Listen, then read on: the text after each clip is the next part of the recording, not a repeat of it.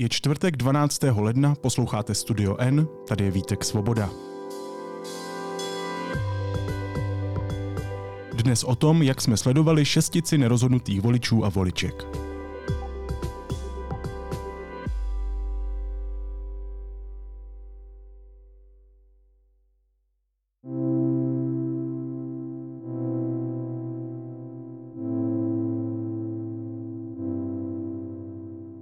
Prosinci ještě neměli jasno, teď už to ale může být jinak.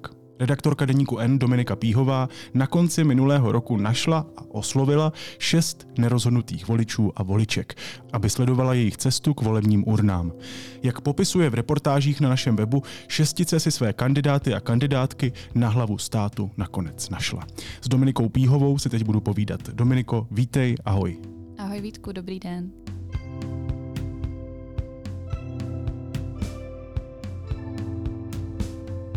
Kdy se poprvé spojila s tou šesticí těch nerozhodnutých voličů? Kdy začíná ten tvůj příběh s nimi?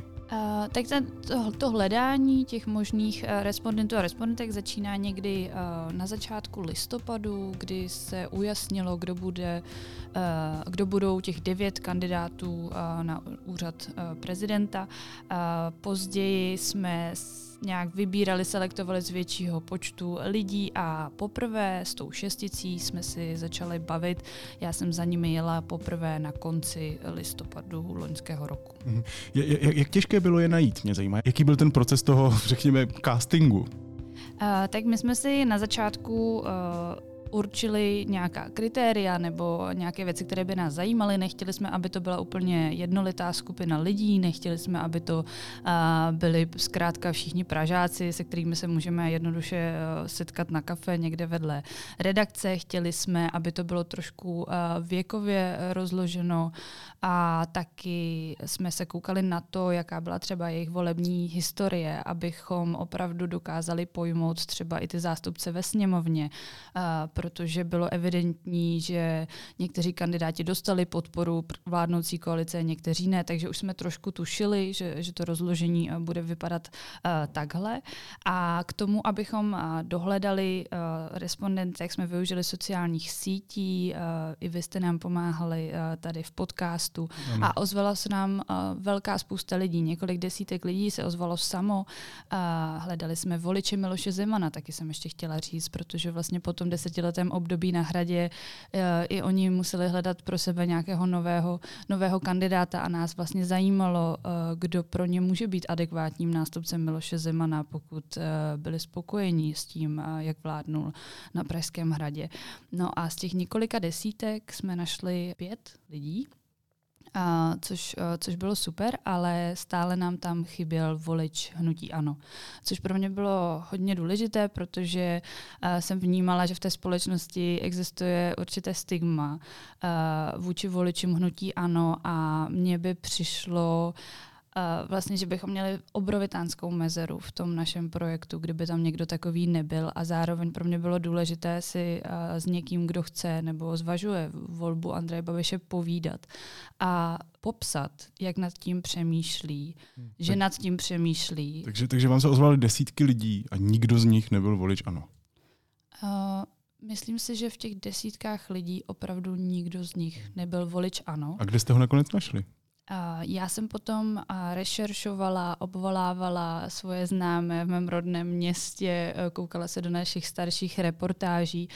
Často se stalo to, že třeba někdo by byl ochotný mi říct, že je voličem hnutí ano, ale už by třeba nebyl ochotný nějak dlouhodobě se mnou mluvit. Nakonec e, jsem se teda obrátila do starší reportáže o voličích hnutí ano, kterou dělala kolegyně Adela Karásková Skoupa a tam uh, jsem uh, znovu si připomněla, s kým mluvila a tedy sáhla jsem uh, po jednom respondentovi, který tam uh, zazníval, tehdy tedy uh, to nebyl nějaký obsáhlejší rozhovor, ale já jsem se mu ozvala s tím, jestli by byl ochotný se mnou x týdnů probírat svoji volbu.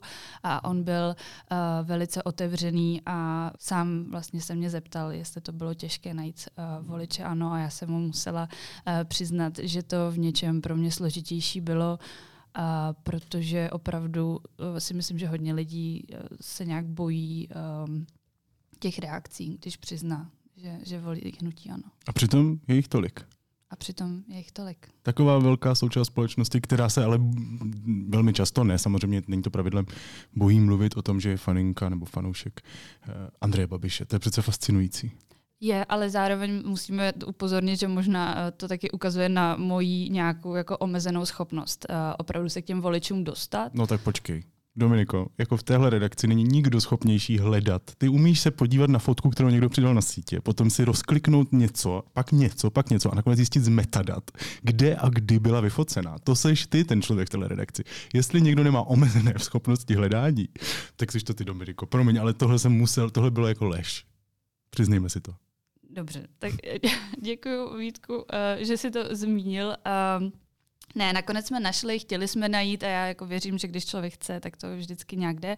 Ale uh, chci tím jenom upozornit na to, že zkrátka nám se ozvalo spousta čtenářů, posluchačů podcastů, lidí, co jsou nějak uh, na, na sociálních sítích a zkrátka v, mezi, mezi tím eh, prvním jako počtem těch lidí mezi tou první skupinou eh, nebyl, eh, nebyl nikdo, kdo volil hnutí ano a kdo by se tím chtěl povídat. Takže na rozdíl od těch určitých kritérií, které jsme si stanovili, věk, místo bydliště, práce, volební historie, ale volíme koalici spolu, nebo prostě uh, byli jsme voliči uh, Miloše Zemana, uh, tak zkrátka tuhle uh, kategorii chceme si povídat s někým, kdo volí hnutí ano, ale není si úplně jistý tím, že bude volit Andreje Babiše. Tu jsme museli dohledávat. To jsem tím chtěla jenom vyjádřit, že to bylo trošku jiný postup než u, u těch zbylých pěti.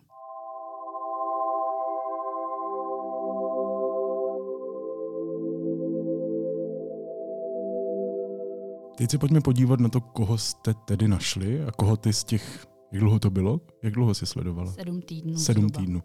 Koli, koho jste tedy těch sedm týdnů uh, sledovala? Začneme u Milana Červeňáka.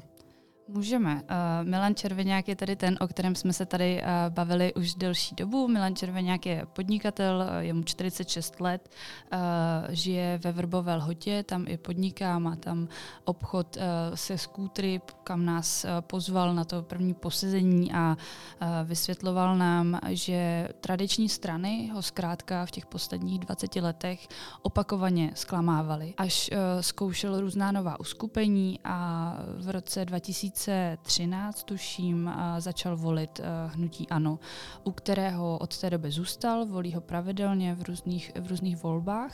A pak přišla ta nová éra, že jo? Uh-huh. To 2011, ano, 2013 spadla vláda, jak byly volby, že jo, předčasný, myslím, a to jsem volil to ano. Uh-huh, uh-huh. Čím vás to hnutí zaujalo tehdy? Prostě, že bylo nový? Že přinášelo nějakou jinou vizi do té politiky třeba? No, nebylo co volit tady jinýho. Uh-huh. Takže jsem to prostě zkusil. Mm-hmm. To, je, to je jeden důvod. Druhý důvod byl ten, že jsem si dělal nějakou naději prostě, že tam byly úplně nový tváře, že tam nebyly ty starý prostě.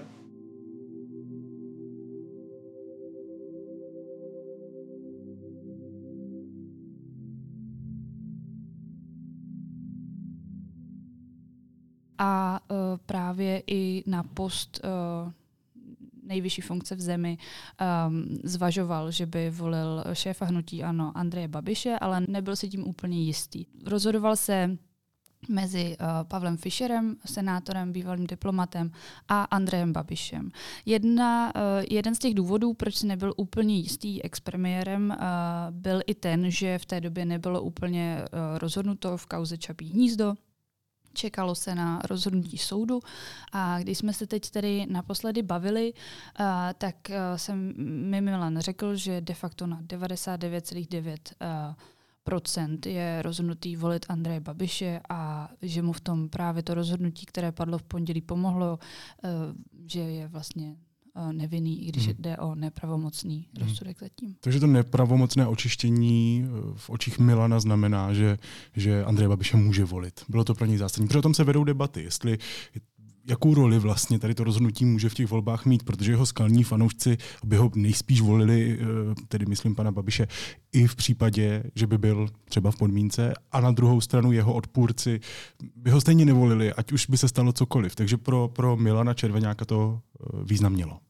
Ano, protože my už jsme se v minulosti bavili o tom, že pokud by byl Babiš uznán vinným, uh, tak by ho nejspíš nevolil a taky by se mohlo stát, že k volbám nepůjde vůbec. On tam vyjádřil uh, ty pochybnosti, že si není úplně jistý uh, jako panem Fischerem úplně naplno a že vlastně kdyby to tak dopadlo, takže by možná nevolil. Každopádně to tak nedopadlo. On sám potom zdůrazňoval, že i odpůrci nebo kritici Andreje Babiše eh, neustále opakovali, že v Česku máme nezávislou justici, která rozhodne a tím pádem nezávislá justice rozhodla, eh, rozhodla tímto způsobem. A eh, Milan se také na základě toho rozhodl, že bude volit Andreje Babiše, který v jeho očích je zkrátka nějakým jako zkušeným manažerem, politikem, jeho výhodou podle Milana je, že má kontakty v zahraničí, že už tuší uh, vlastně, jak se dělá politika. Uh, zároveň, jak jsem už zmiňovala, byl spokojený s tím, jak hnutí ano uh, vládlo, uh, jak se chovalo v poslanecké sněmovně uh, jako součástí vlády i, i jako v opozici. Uh, takže tohle jsou všechno důvody, které ho k tomu vedly. Za naší vlády rostly platy a důchody, snižovaly se daně, investovali jsme a všem se zvyšovala životní úroveň. Česká republika má nějaké, dejme tomu, jako pochybnosti nebo rezervy. Třeba zmiňoval, že opravdu, kdyby Andrej Babiš se do toho úřadu dostal, že by asi musel uh, mírně krotit uh, nějakou svoji výbušnost, uh, že ta retorika by se musela změnit, že vnímá, že je něco jiného být premiérem a něco jiného prezidentem, ale tohle je to jeho rozhodnutí. To vnímá i Andrej Babiš, který se rozhodl, že se změnil a oblékl rolák. Eh, zajímavý mi přijde, že to vlastně se úplně překrývá s tím, co Andrej Babiš tlačí ve své kampani, že má zkušenosti, že má kontakty v zahraničí, že už ví, jak se to dělá. Já vím, že Milan uh, hodně sleduje sociální sítě jednotlivých politiků, že uh, s Andrejem Babišem i komunikoval přes jeho Facebook v minulosti, že opravdu jako sledoval nějaké uh, jeho výstupy, zároveň se úplně uh, nenechá tím opít. My jsme se hodně bavili o té kampani, která předcházela mm, tomuhle víkendu a uh, o výjezdech Andreje Babiše do regionu a to na Milana absolutně nemělo žádný efekt. On říkal, že zkrátka to, že někdo uh, dělá nějakou show v regionech, prostě pro něj v politice nic neznamená, že to to je možná jako líbivý, hezký, vtipný, ale že vlastně pro to jeho rozhodnutí, co by voliče, uh, to nic nedělá. Takže já nedokážu odhadnout, nakolik uh, je tam ten překryv uh, toho záměru a toho, uh, toho jeho rozhodnutí.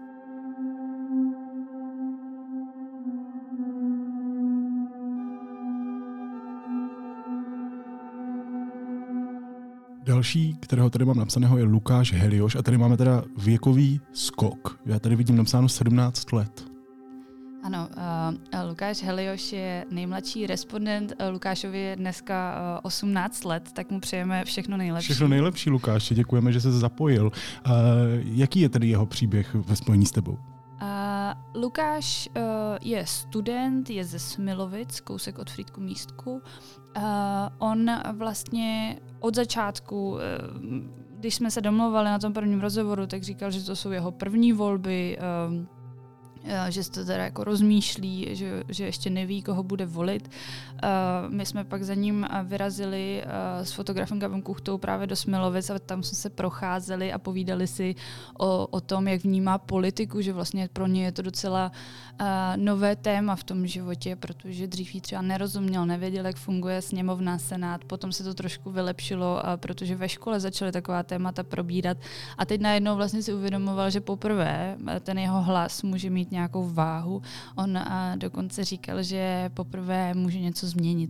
Pro mě to znamená, že můžu něco už konečně ovlivnit. Mm-hmm. Ne, nejenom se nakonec to dívat a jenom třeba fandit.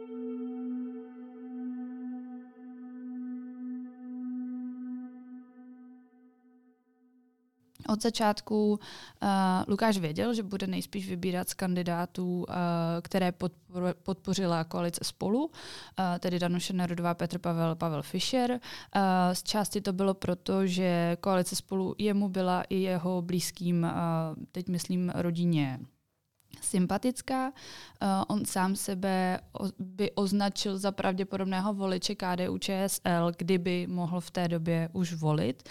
Uh, takže tady to bylo jasné, ale po, postupem času se ukázalo, že vlastně vybrat tady z těch tří kandidátů pro něj nebude úplně jednoduché, protože on hodně vnímal kampaň skrze sociální sítě, různá videa, ale vlastně mu nepřišlo, že se až tolik uh, nebo tak zásadně ti kandidáti liší, u každému se mu líbilo něco jiného. A je to taky velká věc teda rozhodnout správně. Chápu to dobře, že vy to berete jo. hodně zodpovědně, že to, to je třeba, nechcete no. hodit jen tak někomu. Musím mít k tomu prostě důvod.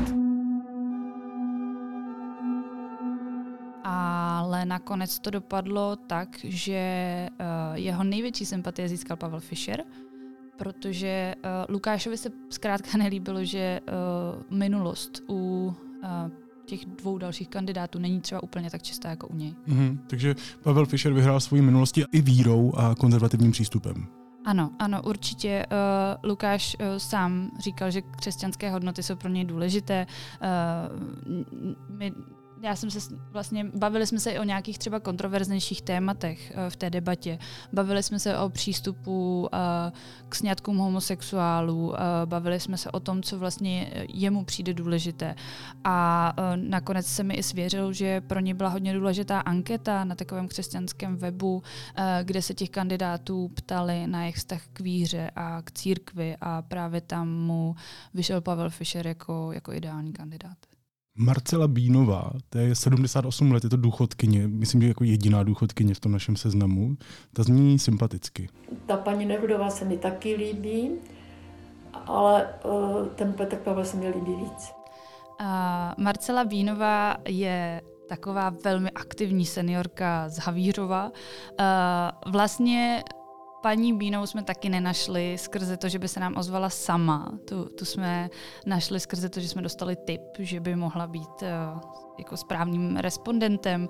Ona tu politiku velmi prožívá, nebo mám aspoň ten pocit od toho prvního našeho hovoru, že je taková velmi zapálená do toho, sleduje dění. Když jsem se s ní bavila, jaká všechna média jako usleduje, tak ona mi říkala, no vlastně jsem jako na Twitteru a pak taky koukám na internet, seznam zprávy, deník N a do Globusu se koukám, prostě chodím koukat uh, k tomu stánečku s, s novinami na Reflex a Respekt a potom mám ráda prostě uh, toho a toho a toho novináře a koukám na českou televizi a vlastně toho usledovala strašně moc a bylo vidět, že, uh, že se velmi dobře orientuje, že se o to zajímá.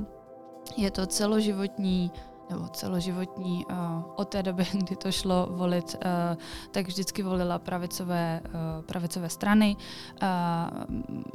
Vůbec nijak se tím netajila, také vybírala i z toho důvodu vlastně mezi, těm, mezi tou trojicí kandidátů, které vládní koalice podpořila. Hodně přemýšlela nad těmi hodnotami, které jí jsou sympatické, i v tomto směru velké téma pro ní byla válka na Ukrajině. Ona hodně prožívala nálady ve společnosti. Nelíbilo se jí, když někdo eh, pomoc Ukrajině nějakým způsobem eh, znevažoval nebo umenšoval v té společenské diskuzi. Ti lidé se začínají v tom nějak utvrzovat. Jo? My tady chudáci nemáme na elektřinu, nemáme na plyn eh, a oni si tady jezdí v autech malujou se ženské a tak dále. A to, to mě neuvěřitelně rozčiluje. Protože představa, odkud ti lidi utíkají, je děsivá velice to se toho bála, sama vzpomínala často na um, svoji zkušenost tím, kdy uh, Česká republika, Československo nebyly, uh, nebyly úplně svobodné, uh, nebyla to svobodná země, bála se toho, že by se to mohlo nějakým způsobem vrátit. A představa, že by mi tady někdo střílel do panáku a neměla bych vodu. No, strašně to prožívám, tu Ukrajinu. A svým způsobem se bojím,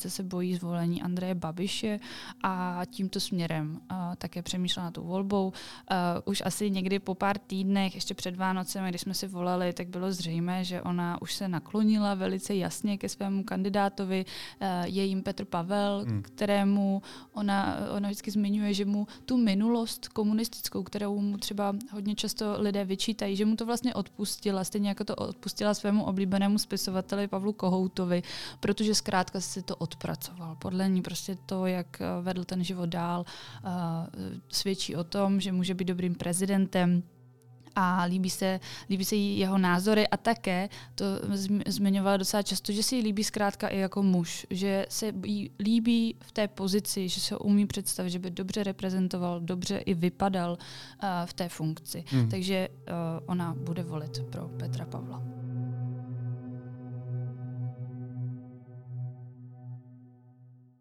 Stejně tak, jestli si to pamatuju správně, i Jaroslav Vojtěcký, kterému tedy je o dost míň, mu 29 let, řídí tramvaj? Ano, řídí tramvaj uh, v Praze. Uhum, ale je z Přepře u Turnova?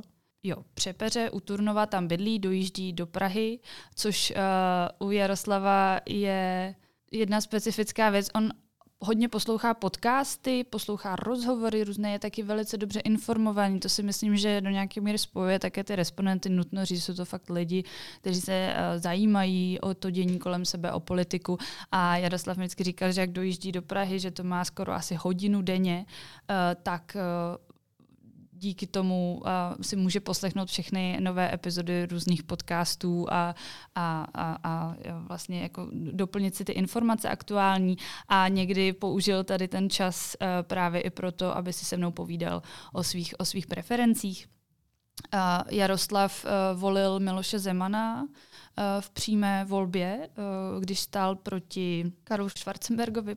A potom volil znovu eh, Miloše Zemana ve druhém kole v roce 2018, protože nedokázal volit Jiřího Drahoše, v prvním kole předtím volil Marka Hilšera. Takže jsme probírali ty jeho preference. Které jsou takové na první pohled nesourodé. Marka Hilšera, ale pak nedokážu volit pana Drahoše a volím Miloše Zemana už ve velmi mladém věku, pokud tedy poprvé volil proti Karlu Schwarzenbergovi Miloše Zemana, volil Miloše Zemana, tradičního zavedeného politika, tehdy ještě v plné síle. Přemýšlela jsi nad tím, nebo jak jste, to, jak jste si to vysvětlili spolu, tady ten nesoulad?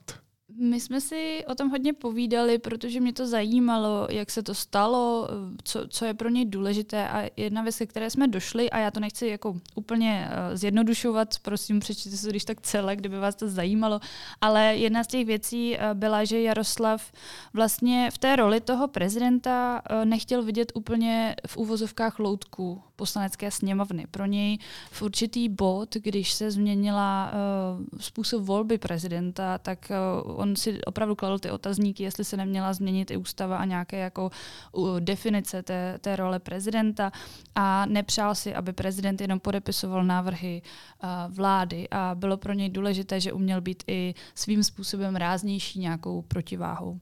Hmm, Takže rozumím. i to do nějaké míry vysvětlovalo vlastně tu jeho preferenci. On se každopádně od Marka Hilšera za těch pět let odklonil, protože nějakým způsobem se mu nelíbila jeho retorika, nelíbilo se mu to, jakým způsobem mluvil o uh, politicích, o, o, o politice. Jaroslav sám jednu dobu zvažoval, že by do politiky aktivně vstoupil, takže byl takový ostražitý vůči vymezování se, že všichni jsou skorumpovaní nebo že všichni chtějí krát, tak nějak jako vnímal ty, ty stanoviska nebo ta, ta vyjádření Marka Hilšera. A tím pádem se rozhodlo, že v, tomto, v této volbě ho uh, pro ně hlasovat nebude a měl otevřeno několik možností. Jako pravděpodobný mu přišlo, že by se tam mohl dostat Andrej Babiš, Petr Pavel Danuše Nerudová, Andrej Babiše volit nechtěl, takže mu zbyla uh, Danuše Nerudová a Petr Pavel. U první jmenované bývalé rektorky Mendelu tam řešil, že ačkoliv se říká, že je to možná kandidátka pro mladé, tak je mu je 29 let a neměl úplně pocit, že by, že by mu zas až tolik věcí nabízela uh, nebo mohla nabízet. U Petra Pavla o něm o začátku mluvil jako o možných zadních vrátkách, a pro ně se nakonec také rozhodl. Já jsem se minulý týden zhruba asi už rozhodnul definitivně že budu teda pana Pavla, mm-hmm. že využiju svých zadních vrátek, jak jsem to říkal v prvním rozhovoru, protože jakoby není to můj top kandidát, ale jakoby, já jsem se fakt snažil hledat, co se od paní Nerudový týče, jako co mi nabízí. A já jsem zjistil, že vlastně nic moc. Jakože když vezmu jakoby její prohlášení jenom o tom, že bude chodit teda občas do sněmovny a že bude jezdit po republice tak nějak, tak jsou takový vágní prohlášení, které říkají vlastně úplně všichni. A jak, jako všichni, jako, že to je prostě kandidátka pro mladý a tak dále. A já jsem fakt nenašel nic, co by mě jako mělo nějak oslovit, nebo ani jakoby nevím, co jsou konkrétně teda ty její témata pro ty mladí.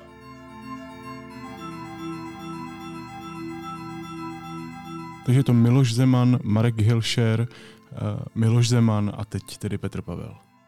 To je jeho ano. voličský takovýhle průkaz, bych tak ano. mu vystavil. V prezidentských volbách se zdá, hmm. uh, že to takhle bude. Uh, v těch sněmovních to bylo například uh, uh, Pirstan. Mm-hmm. A do toho Piráti a stan. To je opravdu zajímavé, líbí se mi, jak je to barvité. Pak tu máme Magdu Hradilovou, zase se podíváme za ženou, tentokrát její 49 let a žije u Brna?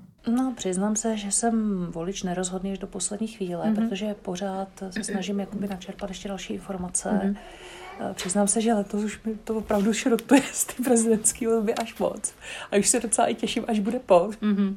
Magda Hradilová, my jsme se sešli v Brněnské knihovně, kde jsme si povídali o, o jejich volbách. Ona se mi už v e-mailu představila Eh, tím, že posledních deset let nemá svého prezidenta.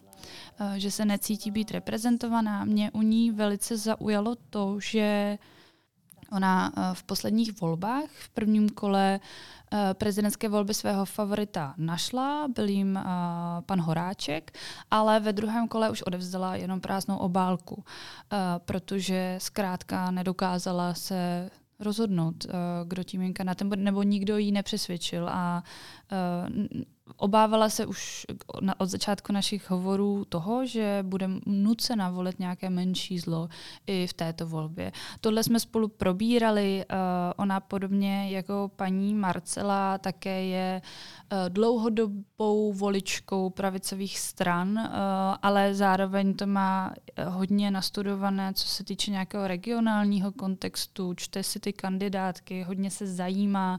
I tady v té volbě bylo zřejmé, že Magda je možná možná jako nejpoctivější v té přípravě na to, uh, koho volit. Ona se i se všemi setkala osobně, uh, hodnotila nějak dojmy z těch osobních setkání, jak na ní kdo působil, uh, diskutovala to, poslouchala podcasty, četla si různá vyjádření, koukala na debaty, takže jsme to všechno společně probírali a nakonec uh, tedy došla k závěru, nebo se dopracovala k závěru, že teda s nějakou 90% pravděpodobností uh, hodí do té urny hlasovací lístek Petra Pavla, hmm. ale 10% si rezervuje stále pro Pavla Fischera, který je tedy druhým eh, jejím zvažovaným kandidátem. Měl by to být člověk, který se dokáže obklopit eh, lidma, kteří nebudou mít svoje vlastní zájmy, mm-hmm. ale naopak to budou lidi, kteří mu poradí, protože samozřejmě prezident nemůže být odborný na všecko. Jo. Takže mu dokážou poradit tak, aby to bylo ne ve prospěch nějakého úzkého okruhu zájmových skupin, ale aby to bylo opravdu ve prospěch celé republiky. Mm-hmm. A to si myslím, že v této době, kdy bojujeme vlastně o plyn a, a tak dále, tak jako je docela důležitý. Mm-hmm. A je samozřejmě... A v té poslední a, konverzaci a, právě zmiňovala, že možná 10% se může sta- zdát jako málo, ale pro ní to pořád je a, dost na to, aby to a, byl jako legitimní kandidát a uchazeč o hrad. Hmm, takže další Petr Pavel a, a teoreticky a, pan Fischer. Já si říkám, máme za sebou mladé lidi, máme za sebou tedy ženy eh, v tom výčtu, což jsou tedy dvě skupiny, na které nejvíc cílí Danuše Nerudová. Zatím jsme neslyšeli jméno Danuše Nerudová. A změní se to s Liborem Vavříkem, posledním tedy eh, ze sledovaných? Ano, uh, změní se to s Liborem Vavříkem. Libor je sociální pracovník, žije v Praze, je to vlastně jediný Pražan v tom, v tom našem bazénu uh, respondentů. On od začátku chtěl volit uh, ženu, uh, chtěl, on chce v politice vidět více žen, podle toho hlasoval i, i v posledních sněmovních volbách, eh, kde volil Perstan, kroužkoval uh, ženy. Je to pro něj důležité, on je velice uh, sociálně založený člověk, o, sám o sobě to říká, pracuje uh, s lidmi, uh, kteří jsou nějakým způsobem znevýhodněni, ať už uh, se potýkají s duševním onemocněním, s psychickými problémy, uh, s nějakým handicapem. Uh, sám se k tomu dostal docela mladý, protože uh, jeho jeho bratr uh, má sluchové postižení, takže on od malička jezdil na uh, takové jako výlety a, a, a tábory uh, ve Švýcarsku a Libor mu velmi záviděl a až jednou dostal nabídku, že tam může jet také a vlastně od té doby pochopil, že to je něco, co mu dává smysl uh, pomáhat a pracovat v sociálních službách. Takže to celý život dělá. No a zároveň si myslím, že právě z toho vychází hodně ty jeho preference, ty priority v tom politickém rozhodování. On hodně uh, chce, aby prezident se uh, zajímal taky o lidi na okraji, aby se uh, zajímal o menšiny, aby, aby pomáhal, aby nerozděloval, ale aby prostě uh, zamezil nějakému násilí a agresi v politice chtěl, aby nezneužívali kandidáti uh, zanedbané regiony nebo právě lidi, kteří jsou nějakým způsobem znevýhodněni. Tohle všechno byla velká témata pro ní. Mě prostě mrzí to, když lidi, kteří fakt jsou jako, jako v úzovkách opuštění, mý prostě zanedbané regiony, tak oni prostě, že spoustu prostě lidí a politiků jako zneužívá pro svý hlasy. Ne proto, aby jim pomohli. Tam, kde prostě jako v městečku, v městečku, kde prostě není nevím, doktor, kde ví, kde špatně jezdí autobus, kde je špatná práce, hej, to tam celý, celý jako zapomenutý, mm. je to tam celý prostě... A od začátku tedy zvažoval Danuši Nerudovou, ale nebyl si jí úplně jistý, protože tam měl nějaké svoje výhrady, úplně uh, považoval ji samozřejmě za liberálku, ale měl pocit, že je možná trošku menší liberálka, než co z ní uh, ta kampaň dělá a měl nějaké eh, prostě pochybnosti. Eh, zároveň ale u Petra Pavla eh, ty pochybnosti byly větší, protože často kampaň Petra Pavla v něm, v něm vyvolávala nějaký pocit šoku, zděšení. Nebylo mu to příjemné celkově.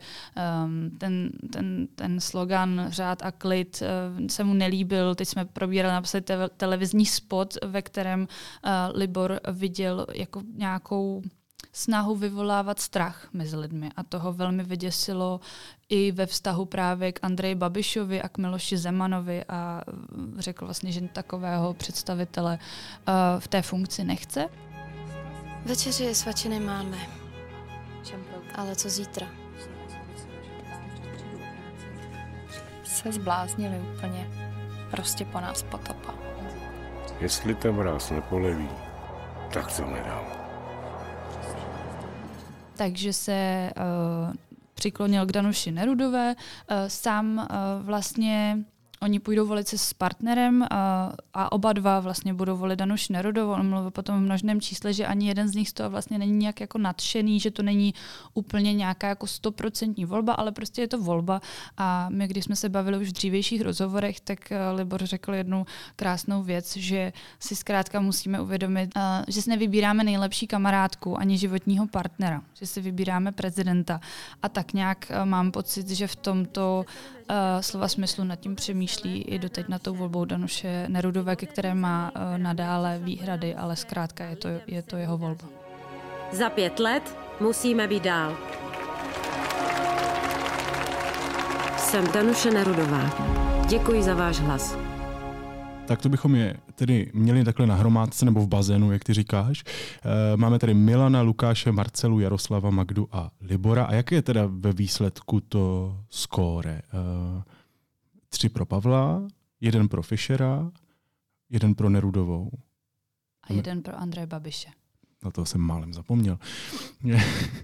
um, Co na ně zapůsobilo? Mě zajímá nějaký konkrétní moment, jestli ti tam vyvstává, protože já samozřejmě vím o nějakých konkrétních momentech, které zapůsobily na mě. Já jsem teda nějak v tom mediálním prostředí, takže to sleduju až nechutně intenzivně, bych řekl, ale, ale doputuje ke mně vždycky nějaký jako výraznější moment. Co působilo na tady tyhle ty nerozhodnuté voliče? Eh, já jsem od začátku si myslela, že eh, my právě v tom mediálním prostředí jsme trošku někde jinde, že my ze všeho máme velké halo a všechno prostě pokrýváme, protože každý ten posun v té kampani je něco, co chceme sledovat z principu naší práce. A hodně jsem přemýšlela nad tím, do jaké míry to vlastně dokáže usledovat uh, volič, který, uh, který v tom není. No a překvapilo mě, že si často všímali fakt hodně, jako pro mě až překvapivých věcí, uh, že třeba mně se hrozně líbil moment u Libora, který bude volit tedy Danuši Nerudovou a uh, ještě před pár týdny jsme řešili tu kampaň a čeho si všímá, čeho si nevšímá, protože já jsem vždycky každého respondenta ptala, čeho si všimli, aniž bych jim taky ze své pozice něco podsouvala, ale abych opravdu zjišťovala, čeho si oni sami všimli. A Libor mi uh, třeba zmiňoval reakci uh, na teroristický útok Bratislavě před klubem Tepláreň, že pro ně bylo důležité vidět, že u slovenské ambasády eh, se svíčkou viděl Danuši Narodovou jako jedinou z kandidátů. Že sice Petr Pavel um, aby jeho slovy nenaštval svůj elektorát, jako odsoudil násilí jako takové, ale vlastně to nebyl takový krok jako u té Danuše Nerudové. A často to byly takové, uh, takové momenty, kterých si v té kampani všímali. Uh, nebyly to ani nutně ty medializované kauzy, ale třeba nějaké maličkosti, které viděli, když prostě Petr Pavel naléval punč uh, v Brně a uh, Magda tam byla se svým synem a ptala se Petra Pavla, uh, co může vlastně jakým prezidentem by byl pro tu uh, novou generaci, pro tu budoucí generaci. A tyhle ty všechny věmy, tyhle ty, uh, myslím, nakonec je možná dovedli, uh, k tomu rozhodnutí spíš, než uh, nějaké konkrétní mediální výstupy. Zastavil bych se u kritiky, protože mě zajímá, jestli pro ně byla rozhodující ta témata, která na nás padají z toho mediálního prostředí, nebo která my teda my jsme v něm a házíme je ven. E, to znamená, u Petra Pavla bych asi zmínil to, že teda to byl skoro komunistický rozvědčík, že vstoupil do strany, u Danuše Nerudové pochyby o jejím vedení Mendlovy univerzity v Brně, u Andreje Babiše to bych mohl říkat dlouho, ale třeba kauza Čapí hnízdo, eh, nezvládnutí pandemie, eh, to, že údajně byl a údajně nebyl agentem STB. Zajímá mě, jestli si tu v Praze my dva klidně, ale myslím nás tak obecně, žijeme v nějaké mediální bublině, zatímco mimo tu bublinu tyhle věci třeba nemají takový význam, jak se nám zdá. Já myslím, že význam určitě měli, protože prostě eh, těm tématům neuniknete, pokud jste uh, aktivní nebo aktivně se zajímající volič. Uh, takže určitě, určitě jsme je probírali nebo jsme se nad nimi nějak zamýšleli. U, té Andre, u toho Andreje Babiše tam to bylo jasné. Prostě buď chcete, jako vůbec ho zvažujete, anebo ne. Takže tam to bylo jednoduché.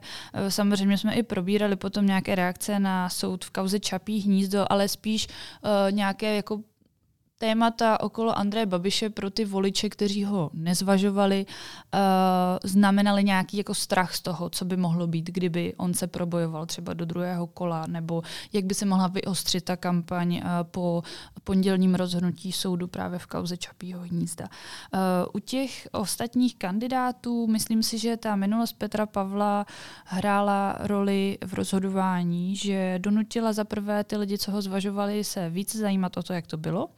Uh, takže určitě sledovali to, co se kde píše, děje, uh, kdo o tom mluví.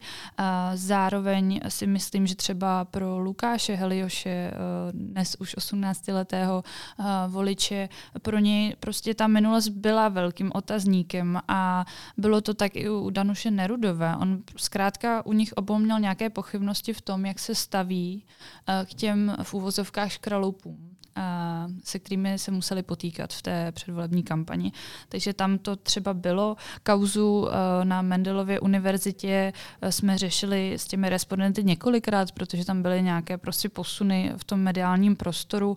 Myslím si, že u například Jaroslava to bylo trochu tak, že by čekal, že se s tím kandidátka, že přizná chybu a, a řekne, že se z ní poučí a půjde dál, že vlastně tak nějak vyjádřil, že by to očekával, že si myslí, že spousta lidí by paní Nerudové odpusti, v úvozovkách odpustila, hmm. uh, co se stalo. Takže sledovali to všichni, ale nejsem si úplně jistá, že právě tyhle věci byly tak zásadní u všech. Myslím si, že to bylo hodně o nějakém jako i osobním pocitu z těch kandidátů, o nějaké jako preferenci, jak si představujete toho prezidenta nebo prezidentku.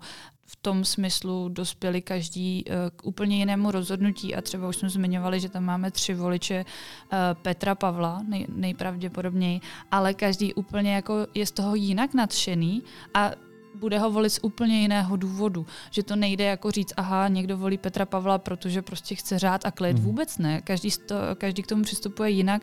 Magda třeba teď naposledy vyjádřila, že ho bude volit kvůli tomu, že si myslí, že nás úplně nečekají ty nejvíc optimistické časy a že zkrátka od něj by asi ty špatné zprávy přijímala s největším nějakým klidem.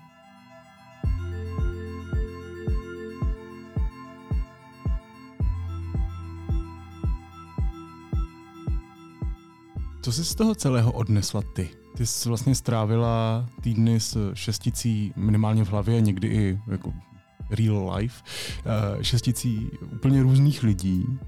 Eh, psala z toho podle mě fakt povedený texty, klikejte deník NCZ, myslím to vážně. A, ale co ty, jako, jak, co jsi z toho odnesla? Jaký závěr, nějaký pocit, něco? Uh, tak pro mě to byla hlavně obrovská radost, uh, protože si ráda povídám s lidmi a věřím, že to je jedna z nejkrásnějších věcí, která na novinářské práci existuje. Uh, ale zároveň jsem si z toho odnesla, že každá volba má za sebou svůj nějaký příběh a uh, že je to pro mě opravdu neuvěřitelně zajímavý číst si o těch příbězích, o, o tom uvažování, ptát se a být jako zvídavá, protože uh, myslím, že s volbami obecně, ale i možná s nějakými jako většími trendy ve společnosti máme tendenci koukat se na nějaké jako statistiky, vidět nějaká čísla, nějak se to jako škatulkovat všechno, aby nám to dávalo smysl, což je naprosto pochopitelná potřeba, ale zároveň si myslím, že to, jak je to v té společnosti nějak jako rozdělené, vyhrocené o, okolo té volby, že já jsem si chtěla polečtit a chtěla jsem to polečtit i pro ostatní a chápat ty procesy, chápat to, jak ta kampaň opravdu ovlivňuje rozhodování lidí a jak to, co my jako novináři děláme, ovlivňuje rozhodování lidí, aniž bych jim podsouvala, ať si to čtou čtou, aniž bych jim podsouvala, ať se na to koukají. Takže já si z toho odnáším to, že uh, jako to, že někoho volíte, má za sebou obrovitánský uh, příběh, uh, nějaký proces uh, a není to tak uh, jednoduchý a není to ani nějak jako uh, zamítnutí hodný a setkala jsem se taky s tím, že Někteří respondenti svoji volbu museli jako vysvětlovat nebo je za to někdo kritizoval. Myslím si, že se jednoduše kritizuje, ale právě když se začnete ptát na to, proč to tak je a navzájem se posloucháte, tak možná vás to dovede k nějakému většímu porozumění nebo pochopení, proč ty volby dopadnou tak, jak dopadnou. No, to myslím, že to, co jste řekla, uvést do praxe by mohla spousta rozhádaných rodin u různých eh, štědrovečerních nebo tradičních normálních eh, obědů a večeří. Já jsem nad tím přemýšlel, protože to je opravdu soubor vlastně lidských příběhů, přístupů, myšlenek a tak dále. A není to průzkum, není to, není to vlastně sběr dat v takovém tom zaběhnutém slova smyslu. Eh, a jsou to dost netradiční voliči, mladý konzervativní volič, řidič tramvaje, který volí Marka Hilšera, Pirstan a Miloše Zemana. Jo, vlastně to bourá do stereotypy. A říkám si, jestli to není vlastně o to cenější, jestli, jestli to vlastně hezky nedoplňuje všechna ta data, která na nás ještě donedávna padaly, teď už moc nemůžou eh, z médií, eh, jestli vlastně tohle není ta největší hodnota na tom. Já si myslím, že jo, že to dobře ukazuje různorodost, kterou já jsem ani na začátku netušila, že se tam může objevit, uh, tak se tam objevila a i mě to v čem uh, překvapilo a i mě to nabouralo nějaké moje stereotypní vnímání, protože my se hrozně často zajímáme v médiích o běžného voliče, o nějakého jako průměrného voliče, o, o nějakou jako opravdu uh, v úzovkách zlatou střední cestu toho všeho.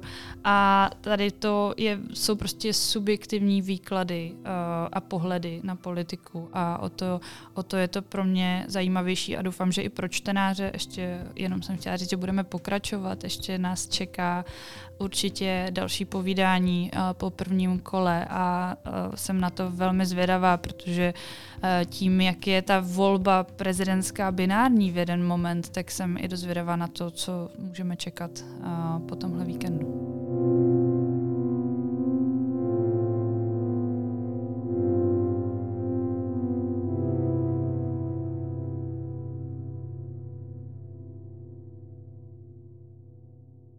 Říká redaktorka deníku N Dominika Píhová, taky trošku dokumentaristka, protože fakt si to přečtěte, hrozně dobře se to uh, celý čte. Dominiko, moc ti děkuju, těšíš se na volby, už se to blíží, postupně se tak jako tvořilo to napětí a teďka se to celý vypustí, tak jak, jak, jak to prožíváš? Těšíš se na to? Uh, těším se i netěším. Uh, myslím si, že právě tady ta práce mimochodem na těch textech s těmi respondenty mě hodně uh, pomohla se k tomu jako dopracovat k tomu volebnímu víkendu, aniž bych to prožívala osobně, uh, že jsem to hodně prožívala skrze ně a skrze jejich volby a skrze jejich příběhy a teď o víkendu zase to budu uh, prožívat skrze práci, protože budu v jednom z volebních štábů a potom pokrývat uh, výsledky v sobotu tady z redakce. Uh, takže z pracovního hlediska se těším, z toho osobního vlastně to ještě neumím moc hodnotit. Hmm, tak uvidíme, zhodnotíme si to potom možná off record. Měj se moc pěkně, ahoj. Ahoj Vítku, děkuju. Já taky. A teď už jsou na řadě zprávy, které by vás dneska neměly minout. Dole ČSMích společnosti OKD na Karvinsku nastal dopoledne otřes. Jeden horník zemřel. Několik dalších zaměstnanců bylo lehce zraněno, informovala mluvčí OKD. Česko zažívá nebývale silnou epidemii chřipky. K tomu se začíná šířit nová varianta koronaviru zvaná Kraken, která je výrazně nakažlivější než ty předchozí a ve Spojených státech plní nemocnice. Marek Hilšer odešel z debaty televize Nova. Kritizoval, že televize rozdělila kandidáty do dvou diskuzí. Myslím, že je to neférové především vůči voličům České republiky, prohlásil. Náčelník ruského generálního štábu Valery Gerasimov se ujal vedení nad okupačními vojsky na Ukrajině. Dosavadní velitel generál Sergej Surovikin bude jedním z jeho zástupců. O změnách informovalo ruské ministerstvo obrany a prezidentský kandidát Josef Středula sice odstoupil z kampaně, zanechal ale po sobě dost nejasností ohledně jejího financování. Z téměř 10 milionů zbyly na jeho účtu 3 tisíce korun, přičemž u významné části peněz není dohledatelné, od koho je získal ani komu je následně poslal. Analýzu najdete na deník NCZ.